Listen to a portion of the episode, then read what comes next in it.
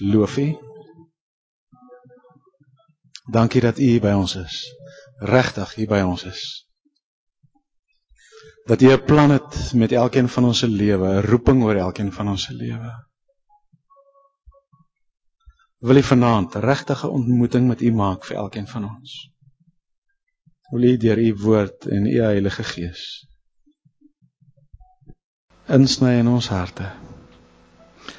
Om ons 'n prentjie laat sien van U liefde en 'n prentjie laat sien van u droom vir ons. O Here, ons gee vanaand aan U oor. Ons is U se. Maak in ons lewe wat U wil. In Jesus se naam. Amen. 40 dae het lank gevoel. In hierdie week gaan ons klaarmaak met die 40ste dag. Ons het na 4 van die 5 doele al gekyk. Vandag en in die selgroepe in die week wat kom, kyk ons na die 5de een van hierdie doele. Eerste het ons gesê ons moet regtig God self ken, 'n lewe leef wat wat vir hom eer. Tweede gesê ons moet bind aan God se mense. Ons mis die doel van ons lewe as ons nie regtig gebind is aan God se mense nie. Derde ding is ons moet leer om meer soos Jesus te wees. Leer om meer soos Jesus te wees. Laasweek met die ministry fair en alles wat hier onder was gesê elkeen van ons moet dien soos Jesus gedien het binne in die gemeente 'n plekkie kry waar ek dien. Gemeente wees, selgroep byeenkoms, elke aspek van gemeente wees is soos 'n bring en braai waar elkeen veronderstel is om eetgoed saam te bring. Elkeen moet wat hy by die Here kry saambring en dan deel ons dit met mekaar.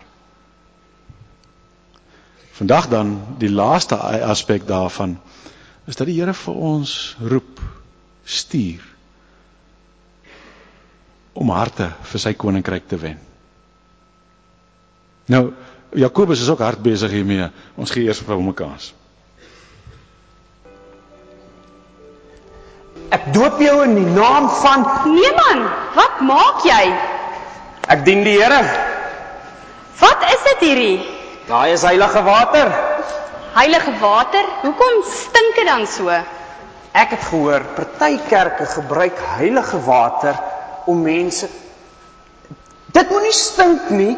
Ek het my naskeermiddel daar by die water gesit. Dis aaklig. Wat 'n soort is dit? Nuwe macho. En waar het jy nogal hierdie macho gekry? O, hulle het dit sommer op eBay sommer vir 'n appel en 'n ei verkoop. Ag Jakobus. Maar wat gaan hier aan? Hoekom is jy so nat? O ja, hy was so klein seentjie en hy het net so groot geweer gehad. En dit ek nou maar tweede gekom. Maar hy het hom gesê hy sal sy ma gaan vra oor liewe Jesus. Ag Jakobus, ek kan nie glo jy wil mense op straat doop met 'n watergeweertjie met naskeermiddel in nie. Hey, ek wil almal na Jesus toe lei, maar ek wil dit sommer vinnig doen. Maar dit vat net so lank. Toe dogter, wat's nou vinniger om mense te begin te doop? Dis my nuwe bediening. My missie. Dis net so verkeerd. Ek het tabelle nodig om te verduidelik hoe verkeerd dit is. Nee, nee. Wat bedoel jy met tabelle? Jy's nou nie 'n accountant vandag. Jakobus, ek het nie nou regtig tyd om vir jou te verduidelik nie. Maar om mee te begin, het jy 'n doopfond of 'n doopbad nodig. O, oh, ek sien. Dankie tog. Ek sprei ons kon daai en opklaar. Ek sien jou later. Totsiens. Ek dink my kinders se swembaadjie is nog daar.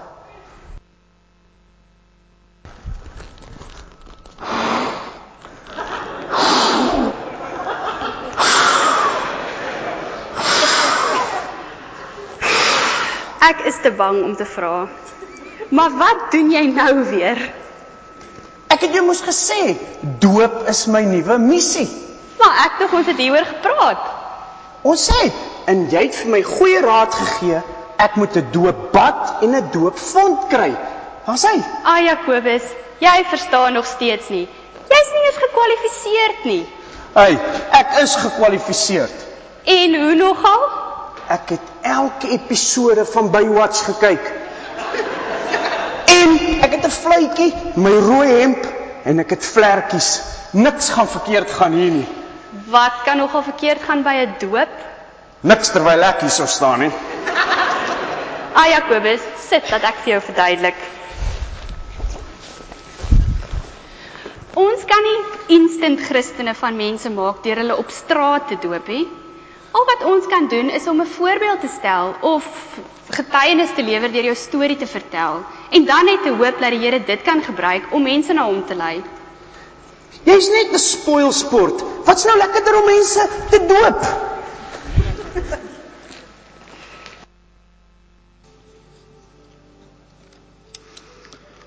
Goed, ek kan sien die opleidingsbediening het 'n uitdaging voor hulle. Kom ons lees in Matteus 28. Matteus 28, ek lees van vers 16 af, maar daar's so twee versies wat ek eintlik wil hê julle moet baie mooi hoor. Die 11 disippels het van Galilea het na Galilea toe gegaan, na die berg waarheen Jesus hulle beveel het om te gaan. Toe hulle hom sien, het hulle hom aanbid. Hoewel party getwyfel het. Jesus kom toe nader en sê vir hulle, luister nou hierdie in. Aan my is alle mag gegee in die hemel en op aarde. En na hy dit gesê het, gee hy vir hulle die groot opdrag. Gaan dan na al die nasies toe, maak die mense my disippels. Doop hulle in die naam van die Vader en die Seun en die Heilige Gees en leer hulle om alles te onderhou wat ek julle beveel het. En dan net weer. En onthou, ek is by julle al die dae tot die volëinding van die wêreld. Met ander woorde, die Here gee die opdrag: gaan maak disippels. Maar hy los ons nie alleen nie. Hy sê aan my is alle mag gegee in die hemel en op aarde en op grond daarvan gee hy die opdrag en hy herinner hy ons onthou ek is by jou elke oomblik van die tyd. Julle ken mos net die storie van die olifant en die muis wat verskriklik goed bevriend was. Toe loop hulle mos oor die brug en die brug toe toe hulle daar stap, toe gaan die brug so en die muis loer so op na die olifant toe. Hy sê ons twee laat dan met die brug skit, nê. Nee. Dis omtrent dieselfde soort storie wat die Here vir ons hierso sê. Is alle mag behoort aan hom. En hy's elke oomblik by ons. Gaan nou en wees sy getuies. En wees 'n toeskouer hoe wanneer ons net getuig God lewens verander. Dis nie regtig ek wat die lewens verander nie. God is daar self. Jesus. Dan Matteus 28 Ja, dit was Matteus 28. Handelinge 1 vers 8. Dit gaan nou hier uh, is by die hemelvaart en Jesus praat met sy disippels. Hy sê vir hulle hulle het gepraat oor Johannes se doop. Dan sê hy ja, Johannes het met water gedoop. Maar julle moet nou net hier in Jerusalem bly, dan gaan julle met die Heilige Gees gedoop word. En hulle vra toe vir hom weer 'n vraag, is dit nou die tyd dat hy dat Israel se dinge gaan regkom? Antwoord hy vir hulle, maar dis nou nie waaroor dit gaan nie. En dan sê hy vir hulle: Maar julle sal krag ontvang wanneer die Heilige Gees oor julle kom. En julle sal my getuies wees in Jerusalem, sowel as in die hele Judea en Samaria en tot in die uithoeke van die wêreld. So hy het nou vroeër vir hulle gesê, bly net hier in Jerusalem totdat die Heilige Gees oor julle kom. En dan hier wanneer hy kom, gaan julle my getuies wees. Hy sê julle gaan my getuies wees. En nou weet ek hier's van ons wat so terugsak in die sitplek as jy hoor dis waaroor die boodskap vandag gaan. Want jy het al 'n paar dinge in ander ouens se lewe gesien en jy sien tog asseblief nie kans daarvoor nie. Die blote idee dat jy so sommige ander ouens wat jy al gesien het met ander ouens oor God praat gee vir jou die creeps. Maar ek dink dis dalk omdat ons nie mooi hoor wat die Here sê nie. En ek dink hierdie ouens wat vir jou die creeps gee, moet dalk ook mooi hoor wat die Here sê. Die Here het gesê as die Heilige Gees oor julle kom, sal julle my getuies wees. Getuies. Nie sekuriteitswagte nie. Daar's mos party van ons wat die idee het van ons moet die Here se sekuriteitswag wees. Weet ons staan daarso met 'n knippel en boeye en goeders en as iemand iets verkeerd sê oor God, dan het ek vir hom. Ek knippel hom of ek gryp hom of ek hom in 'n armgreep daar beet, gooi hom op die grond. Ek moet die Here oppas. Ek moet besop dat iemand nie dalk iets oor hom sê nie. Ek moet besop dat iemand dalk nie iets sê wat hom sal laat aanstoot neem nie. Ek moet God oppas. Gaan lees 'n bietjie by die Ou Testament profete hoe hulle spot met afgodsdienaars oor hierdie selfde ding. Dan sê hulle vir hulle jy jy maak 'n god met jou eie hande en dan bid jy daai god. En as jy nou die god ernstig wil heenvat, dan laai jy hom op 'n wa en dan maak jy hom vas. Jy skap kap hom met spykers vas op die wa, laat hy nie moet omval nie. En dan lag hy vir hulle. Dan sê hy vir hulle, jy moet keer dat jou god nie omval nie. Hy sê by implikasie vir hulle, my god keer dat ek nie omval nie.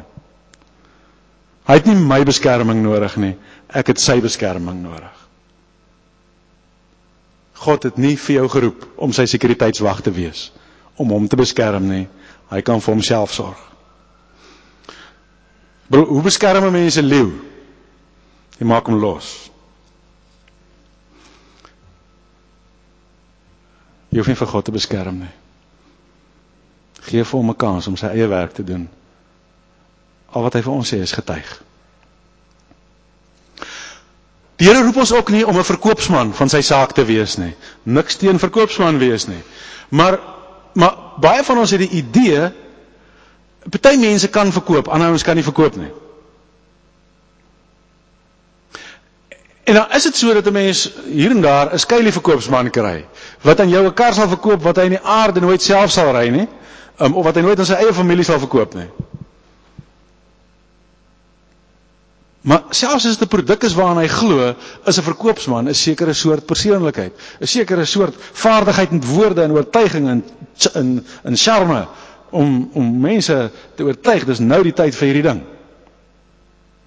En dan weet jy net hier binnekant ek dink dit is ek nie. En jy kry benoudheid. Moenie bekommerd wees nie. Die Here roep ons nie om 'n verkoopsman van sy saak te wees nie. Party van ons lyk vir my die idee dat die Here ons roep om 'n strafreg advokaat te wees vir hom. Wat die jury moet oortuig dat jy is 'n hopelose mens. Jy's 'n sondaar. Alles in jou lewe is verkeerd. Van voor jou geboorte af tot nou toe. Besef jy dit nie? Jy's sleg. En as jy met die ou klaar is, dan voel hy as iemand hom nie gaan vat en hom te gaan toesluit nie, dan wil hy homself vat en ernstig gaan toesluit. Nee, die Here roep ons nie as 'n strafregadvokaat om te mense te oortuig hoe sleg hulle is nie. Hy roep ons om te getuig. Getuig. Ek wil as die ouens nou iemand soek om te getuig oor die Londen bomaanvalle. Sal jy kan getuig daarvan? Van julle sê nie, maar ek kan nie daaroor getuig nie. Ek was nie eens in Londen nie. Meer van ons was in Londen gewees, maar jy het niks gesien nie. 'n Voorwaarde van getuig is dat jy moes daar gewees het om te om te sien wat gebeur het. Jy moes eerstehands gehoor het. Jy kan nie in die hof gaan en sê my broer sê, sy ons neef het vir hom vertel, 'n vriend van hom het gesê en nee. Dis wat jy self gesien het en self gehoor het wat 'n mens getuig. Om 'n verkoopsman te wees moet 'n ou 'n sekere persoonlikheid wees. Om 'n strafregsadvokaat te wees, het 'n ou 'n sekere intelligensie nodig. En om 'n sekuriteitswag te wees, het jy 'n sekere fisieke uh goeders daarom wat no moontlik moet wees vir jou. Wat is nodig vir 'n getuie? Enige een kan 'n getuie wees solank hy min of meer by sy verstand is. Dis eintlik die enigste ding is daar is daar ietsie bo nie heeltemal reg is nie en en en eh, mense kry seker ouens baie jammer, maar ek bedoel sulke ouens se getuienis sal nie in die hof aanvaar word nie. En sulke ouens is ook nie altyd geskik om oor die Here te getuig nie. Baie keer praat hulle baie graag oor godsdiens. Maar dit is 'n bietjie ingewikkeld. Hulle nou met alle respek, ek uh by straatwerk maar taamlik te doen gehad met van hierdie ouens. Maar nou hier is nou sommer 'n storieetjie wat hulle vertel van die ou wat in die hospitaal in die ehm um, aan die groen dakkies of so soos hulle nou maar sê is. En uh hy lê in sy hospitaal bed sit hy so reg op met sy vuis so binne in die pyjama hemp. nou kom die dokter daar verby. Hy sê vir hom, uh, "Wat is jou naam?" As jy hand so binnekant, hy sê Napoleon. Sê Napoleon wie? Sê Napoleon Bonaparte. Dan hy oor een van daai. Hy sê vir jou, "Wie het vir jou gesê jy's Napoleon Bonaparte?" Hy sê God het vir my gesê. Maar die ou op die bed langs aan sit so verontwaardig regop. Hy sê ek het dit nooit gesê nie.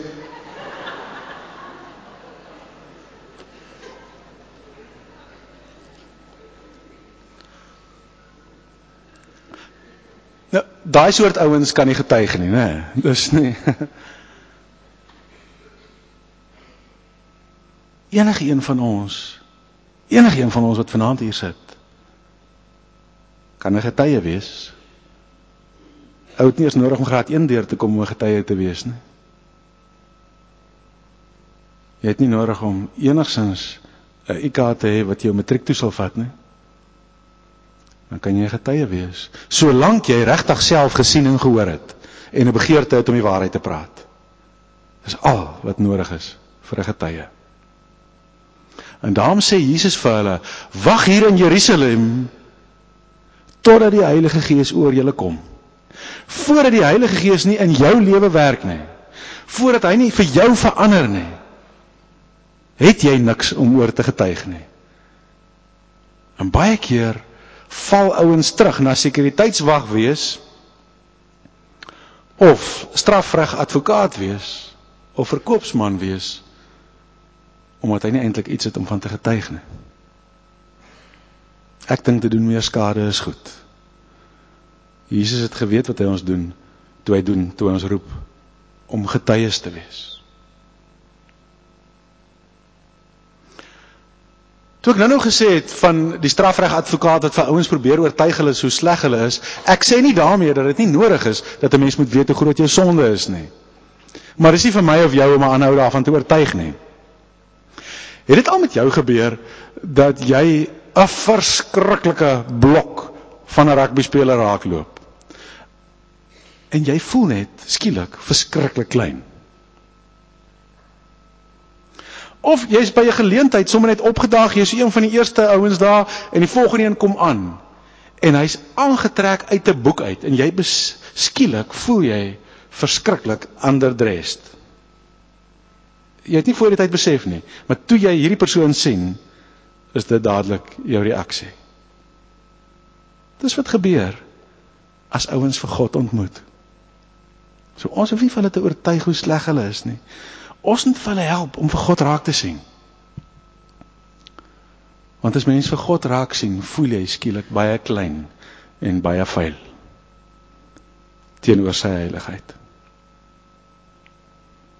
Maar gelukkig sien mens dan ook nie afskeid in sy oë nie, maar soveel liefde. In arms wat uitsteek en roep en sê kom na my toe. Ek sal jou skoon maak. Ek sal jou nuut maak. Ek het betaal daarvoor.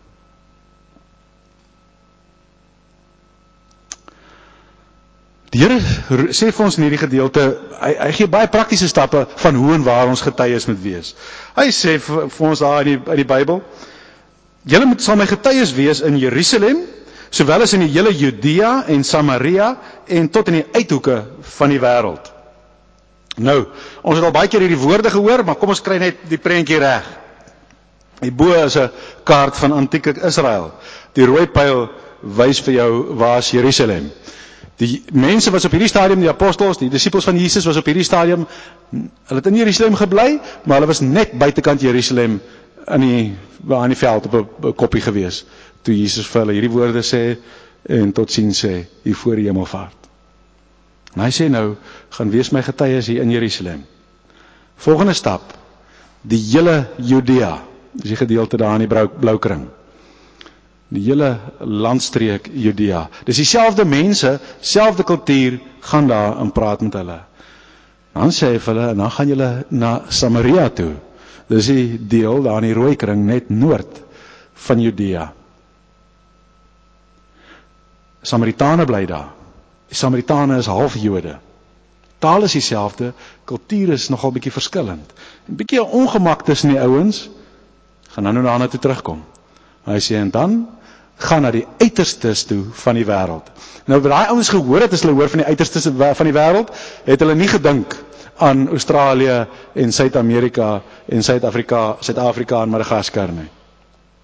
Hulle het maar gedink aan die lande rondom die Middellandse See. daarmee seker nie is al wat die Here bedoel het nie, maar dis maar al wat hulle verstaan het op daai stadium daaronder. Kom ons gaan net terug na die prentjie wat vir ons so die pyl en die twee sirkels wys.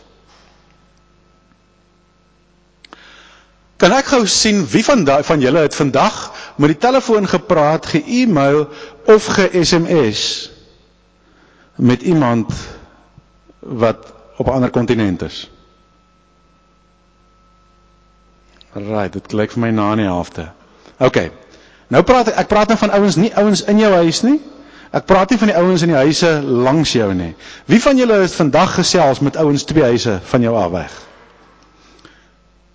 Ek sien so 3. Gou, kom ons kyk, wie ken mense twee huise weg van jou af? Dis 'n handjievol. Wie ken ouens op 3 of meer kontinente? Goeie vriende. Dis die helfte. Kyk, julle sien ons leef in 'n ander wêreld. Daai tyd is Jerusalem geografies. Judea is die volgende geografiese kring. Samaria is die aangrensende geografiese streek en dan uiterstes van die wêreld. Die wêreld lyk heeltemal anders ter vandag. Ons het gereelde kontak met ons van ons beste vriende en geliefdes maar wat aan die ander kant van die van die hartbol sit. So ek dink ons moet vandag anderster as geografies na hierdie gedeelte kyk. Dan is Jerusalem die ouens wat binne in my netwerk is. Kom ons dink nou maar prakties. Wie is kom ons begin by dieselfde kultuur. Suid-Afrikaners in Londen wat jy ken maar wat nie vandag enigstens oorweeg het om kerk toe te gaan nie. Is daar sulke ouens, ouens wat jy klaar ken, hy's 'n Suid-Afrikaner, hy's in Londen, maar het nie vandag oorweeg om kerk toe te gaan nie. Of, raai, jy hoef nie eens aan te wys nie, ek weet, dis kan ek gou sien. Dis amper almal. Sit daarby by. Suid-Afrikaners in Londen wat jy baie maklik kan leer ken. Met ander woorde, jy het klaar 'n vriend wat jy weet wat vriende is met daai ouens of hulle is in die huis langs aan of twee huise weg. So, kom ons verstaan Jerusalem as ander Suid-Afrikaners hier in Londen wat 'n klaar mee kontak het of baie maklik mee kontak kan kry. Judea was presies dieselfde kulturele groep as Jerusalem. Kom ons sê Suid-Afrikaners in Londen wat jy nie ken nie en jy weet nie hoe om by hulle uit te kom nie. Maar eintlik is dit nog steeds maklik om by hulle uit te kom. Dit is mos nou maklik om met ander Suid-Afrikaners hier op te op te link. Ons gemeente het 'n hele paar sulke oulike projekte al hierdie jaar gehad. Ek het niks daarmee te doen gehad nie. Sommige net 'n klomp ouens wat inisiatief neem omdat die Here vir hulle op hulle harte lê. Hier's ouens wat kursusse aangebied het. Hele proses by die leierskap gekom, toestemming gekry daarvoor, maar as hulle inisiatief gewees. Kursusse gaan aanbied vir ouens oor weet hoe set hulle ou in Londen? Ehm um, Die goeders is nie in die kerk adverteer nie, is op ander plekke adverteer. Hoe settle jy in Londen? Hoe toer jy Europa op 'n shoestring? Hoe om jou belasting in die goeder te hanteer? Die hele idee is kom ons dis 'n maklike manier om kontak te kry met Suid-Afrikaners wat nie kerk toe sal kom nie. As ons hulle daar het, was die gedagte kom ons nooi hulle 40 days of purpose toe. 40 days of purpose was self iets en ons het vir hulle goedertjies gegee om vir ouens te gee om hulle te nooi om hier te kom. By Zulus is daar gereeld byeenkomste wat ons spesifiek nie by die kerk hou nie omdat jy ouens daar kan kry wat jy nie by die kerk gaan kry nie. Verlede jaar 'n sportdag gehad, begin van hierdie jaar was dalk al weer 'n sportdag, daar sal weer sulke goeders wees. Ouens wat sit en beplan, hoe gaan ek by ouens uitkom wat ek nog nie ken nie? Om hulle by die Here uit te kry. Samaria is die aangrensende landdeel, ander kultuur, selfe taal. Kom ons verstaan dit is ouens met wie jy relatief maklik kan op kan kontak maak. Jy jy's eers net bewus van hoe verskillend hulle is van jy. Hulle is waarskynlik nie Suid-Afrikaners nie of een of ander ander grens wat hulle anderster stel. Dit is 'n uh ouderdomsgrens, 'n sosio-ekonomiese grens, maak nie saak wat dit nie. 'n Afstandsgrens, ouens in Suid-Afrika, ou skoolpelle of wat ook al, maar daar's daar's grense wat oorgesteek moet word om by hierdie ouens uit te kom. En aanvanklik is ek net bewus van die verskille, maar as ek mooi daaroor gaan dink is daar meer ooreenkomste as verskille. Ons het dalk dieselfde stokperdjie. Een of ander raakvlak wat my kan help om by daai ouens te kom. En uiterstes van die aarde is uiterstes van die aarde is uiterstes van die aarde. En die Here sê vir ons in Matteus sê vir die 12: "Gaan nou en wees my getuies, Jerusalem, Judea, Samaria tot die uiterstes van die aarde." Dan sê hy: "Leer maak die mense my disippels." En dan sê hy vir hulle en leer hulle om alles te onderhou wat ek julle beveel het. Tot waar? Tot by daai bevel, nee. Wat is? Gaan na al die nasies? maak die mense my kan julle sien, dis nie net 'n opdrag vir die 12 nie. Dis 'n opdrag vir almal wat deur hulle tot geloof sal kom en almal wat deur hulle tot geloof sal kom en almal wat deur hulle sal geloof kom. God se opdrag vir elkeen van ons wat vandag sê ek ken die Here Jesus, ek is syne. Sy opdrag. Jesus se laaste opdrag. Om die waarheid te sê, die doel van my lewe is presies dieselfde as wat die doel van Jesus se lewe was. Die doel van Jesus se lewe was om mense wat God nie ken nie te kom haal vir hom. Dis die doel hoekom ons hier is. Van die vyf doele van ons lewe, gaan ons die ander vier baie beter in die hemel kan doen as hier op aarde. Ons gaan God beter kan eer. Ons gaan beter gebind wees met ander met ander kinders van hom en dan gaan nooit 'n fight tussen ons ontstaan nie. Ons gaan baie meer kan leer van God en soos hy wees. Nie sonde en goed wat aan mekaar tussenin kom nie. Ons gaan mekaar beter kan dien. Maar hierdie een is die rede hoekom ons nog hier op aarde is. Dis alrede hoekom ons nog hier is. Is omdat daar mense is vir wie hy liefhet wat nog nie vir hom ken nie. Wie se oë nog nie oop gegaan het om sy liefde raak te sien nie. Ons moet harte vir God wen.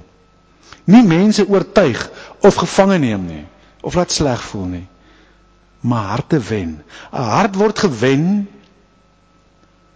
wanneer 'n ou liefde raak sien.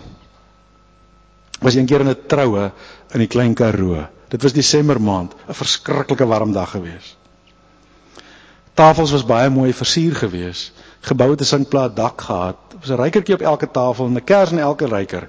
En soos ons sit, begin die kerk een vir een so die kersse. Staan hy so in die volgende oomblik begin hy so sak sak sak chop vou hy dubbel. Hy harde rigiede kers. Toe dit warm genoeg word, toe word hy sag. En jy het al so met kers was sit en speel, né? Sag soos klei. Dis wat God se liefde aan mense maak. As ouens van wie jy dit nooit kon dink nie, word sag word vormbaar dat God sy wil in hulle lewe kan laat begin geskied as hulle sy liefde raak sien. En ons is die instrumente wat hy daarvoor wil gebruik.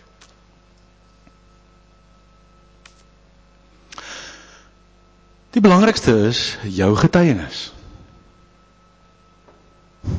En nou weet ek jy's van julle wat vanaand hier sit en weet jy het nie 'n getuienis nie. Op die banke was daar 'n blaadjie gewees my storie. Ek wil hê jy moet hom nou nader vat. In pen vat. En as jy 'n getuienis het.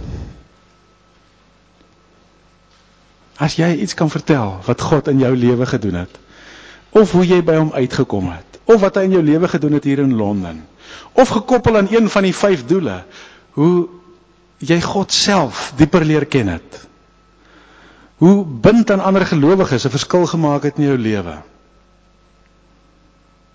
Hoe hy in jou karakter gevorm het en iets wat jy nooit gedink het jy van kan loskom nie jou losgemaak het. As dit iets te doen het met hoe jy begin dien het en dat dit 'n verskil gemaak het in jou lewe.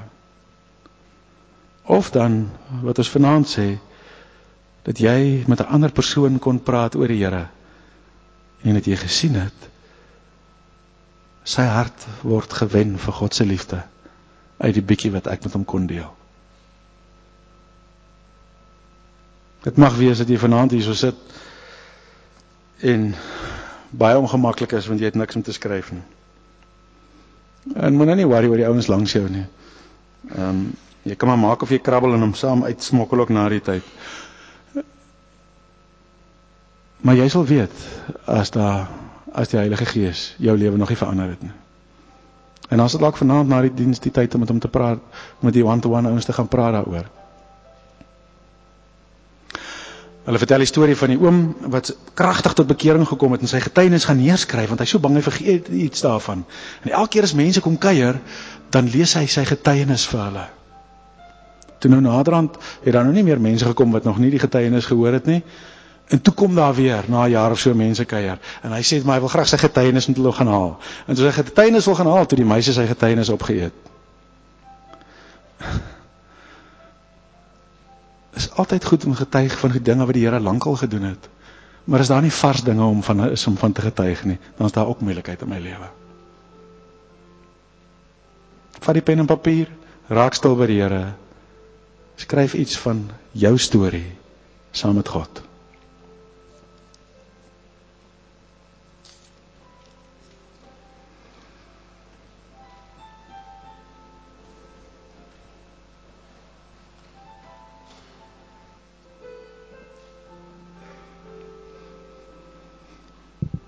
Goed, dit mag wees dat die gedagtes net nie nou wou kom nie. As jy daar iets geskryf het wat jy net vir jouself wil hou, dan vat jy die papiertjie saam met jou.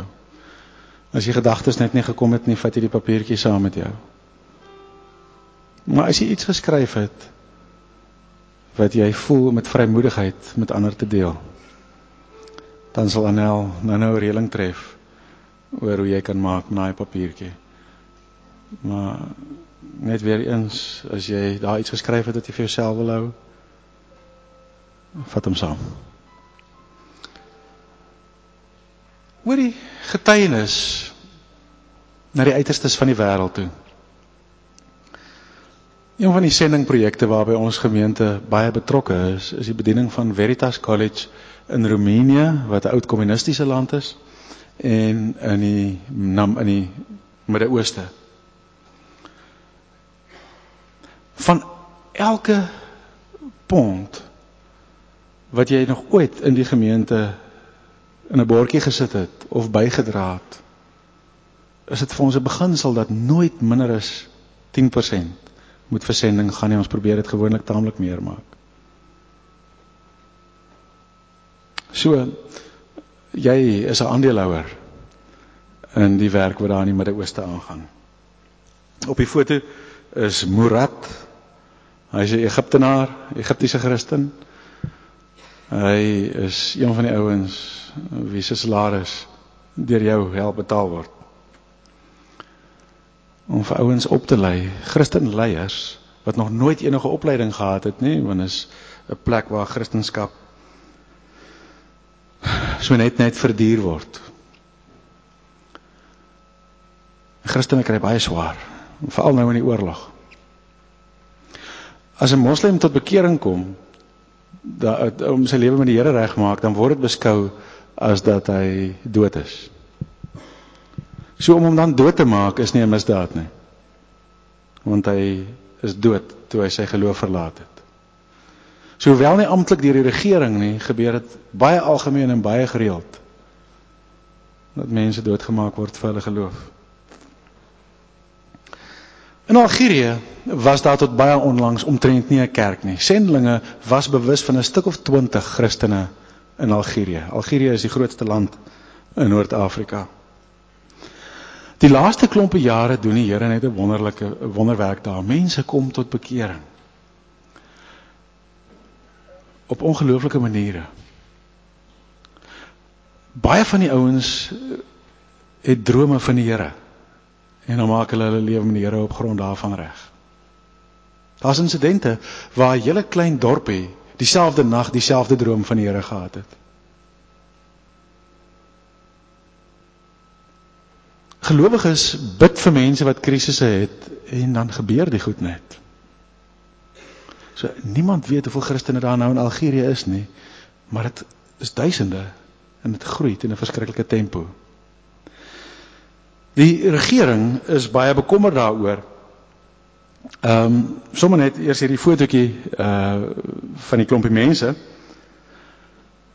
Dis ouens wat almal nou Veritas 1 deurloop het. Hulle staan daar met hulle sertifikate. Dis almal van hulle se enigste opleiding wat hulle nog ooit in Christendom gehad het. 'n Hele paar van hulle is leiers van gemeentes. Maar is almal van hulle se eerste opleiding ooit. Die bles oomie in die amper in die nie die een op die punt nie. Agter so derde van die een punt af, die kortere gebles oomie is die leier van die gemeente waarvan ons nou nou 'n kort videoklip gaan sien. Voor in die middel hurke vrou. Sy's 'n professor in letterkunde. Sy het ook onlangs die Here leer ken en sy is betrokke by die bediening. En nou die van julle wat al Veritas gedoen het, kan net sal verstaan wat dit is as 'n professor in letterkunde betrokke raak by die projek om dit weer uit te dra na ander toe.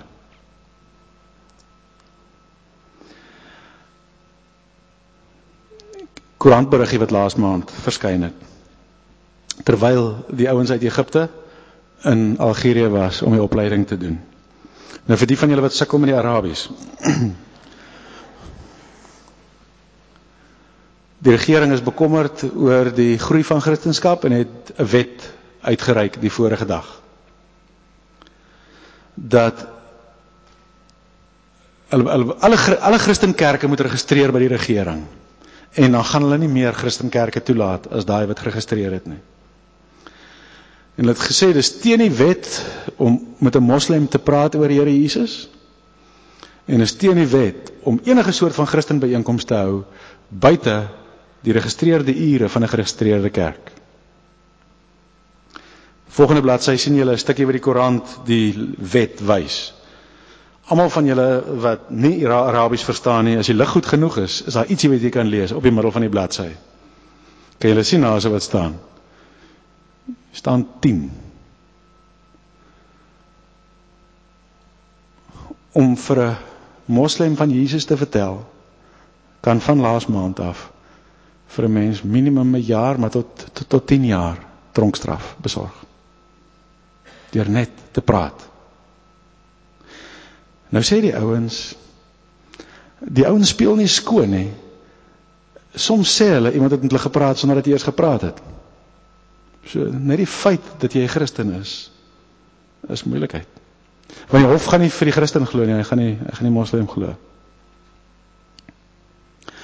As daar enige Christen byeenkoms is buite die toegelate geregistreerde kerke se afgespreekte ure so wat daar staan tot 10 jaar tronkstraf vir almal wat betrokke is by die byeenkoms, almal wat daar is. Wat sal ons reaksie wees as hier so 'n wet afgekondig word en ons vandag hier bymekaar is? Dis in vanoggend se koerant gewees, want dit was letterlik die situasie daar. Oggend gewees, gesien in die koerant. En hulle pastoor het die koerant daar gehad en vir hulle gesê nog altyd waar die kerk vervolg is, het die kerk gegroei. Byt vas dien die Here. Van ons gaan beslis tronk toe gaan. Miskien gaan almal van ons tronk toe. Van ons gaan waarskynlik doodgemaak word. Maar moenie bekommer wees nie. Meer mense gaan die Here Jesus leer ken. En toe begin hulle aanbid. En dis 'n videoklip. Murad, die opleier staan daar met 'n wit hemp en 'n das. Hy's 'n Egiptenaar. Al die ander is Algeriërs. Almal van hulle was moslems. Almal van hulle nie een het in 'n Christenhuis groot geword nie. Almal van hulle het self vanuit 'n moslem agtergrond by die Here uitgekom. Daar sit 'n vrou wat nog met die moslem gewaad is. Sy het net 'n dag wat voor hierdie videoklip tot bekering gekom. So sy dra nog die moslem klere. Kyk 'n bietjie hoe aanbid hulle die Here net na hulle hierdie nuus gehoor het.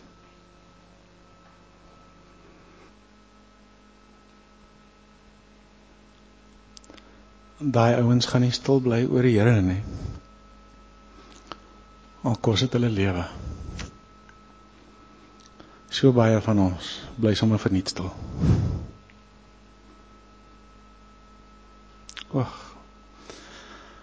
As die Heilige Gees nog nie in jou lewe so gewerk het dat jy iets het om van te getuig nie. Soek die Here, moenie ophou om hom te soek nie. Gaan gesels met die ouens by one to one en maak vanaand reg met die Here. Maar as jy iets het om te getuig. Ja, hoe kan ons dit vir onsself hou? Hoe kan ons dit vir onsself hou as daar 'n wêreld is wat verlore gaan? Jesus het sy lewe daarvoor gegee. Ons boeties en ons sissies in Algerië gee hulle lewe. Almagtige Here. Wil U deur die Gees in ons lewens werk. In 'n vuur in ons harte in die brand steek wat nie kan verduur om mense te sien wat U nie ken. Laat ons nagte mag wakker lê oor mense wat verlore is. Omdat ons liefhet soos U liefhet. Omdat ons mense sien soos U hulle sien. Ek hoop dit ons baie keer fisies siek mag voel, naar mag voel by die gedagte aan soveel mense wat nie eers weet van U nie.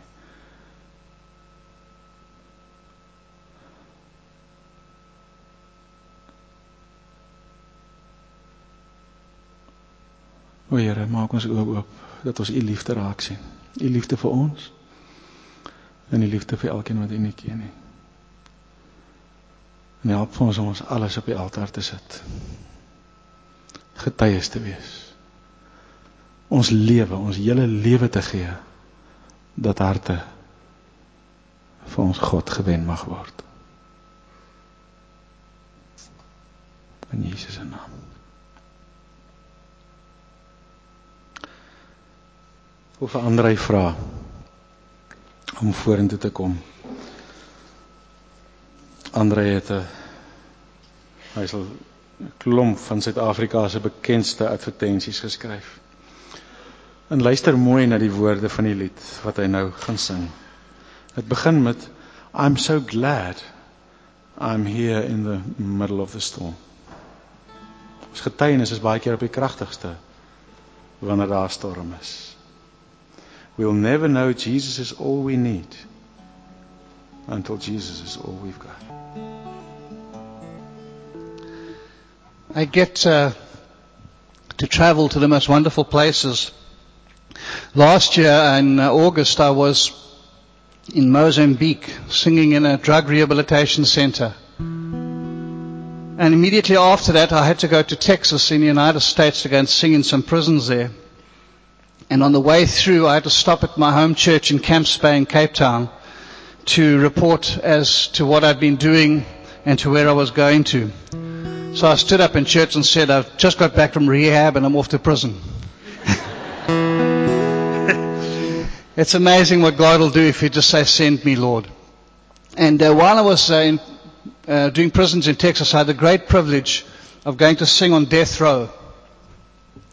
And there I became friendly with a girl called Frances Newton, who'd been on death row for 17 years. And she loved the Lord. And she was there for a crime she said she didn't commit. And uh, my friend who's a pastor there has every reason to believe her. And uh, as I said, she was there for 17 years, and we became friends. And I was chatting to her one day about the issues that we have on the outside. And was telling about the stuff we have to deal with. And I said to her, Do you have any issues on the inside? Yeah. She said, Yes, just one. I said, What is that? She said, I don't want to go and meet Jesus being angry with those who are going to put me to death. And on the 14th of September last year, while I was there ministering, they executed my friend. Andre ons is dankbaar hoe die Here vir jou gebruik om mense by hom uit te bring. En nou roep die Here vir elkeen van ons. Watter gawes en talente hy ook al vir ons gegee het. Gebruik dit om harte te wen vir God se liefde.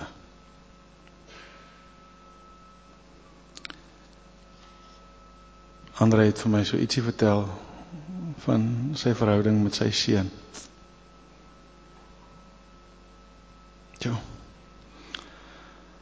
En toe dink ek sommer net aan al Suid-Afrika se paas.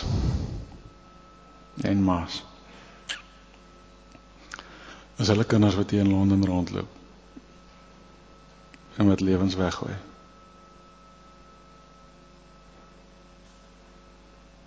En ek weet van hulle sal weer kom sê asseblief, asseblief, asseblief. Kan jy nie iets doen om te help om hulle te gaan haal nie? Vir God te gaan haal nie. Met hoeveel trane in die oë die tannie vir jou vra. En hoeveel keer die oom gaan dubbelsluk. Dis nie 'n patch op God se liefde vir daai ou nie. En God het nie 'n ander plan nie.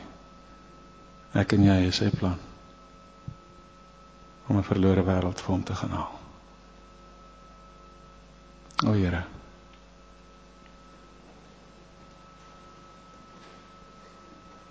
Geef ons die krag om die stukkie wat U vir ons gegee het te begryp gebruik op die beste moontlike manier. Mense vir U te gaan haal. Harte vir U te wen getuies te wees van wat die lewende God werklik in ons en rondom ons gedoen het. In Jesus se naam. Amen. Anel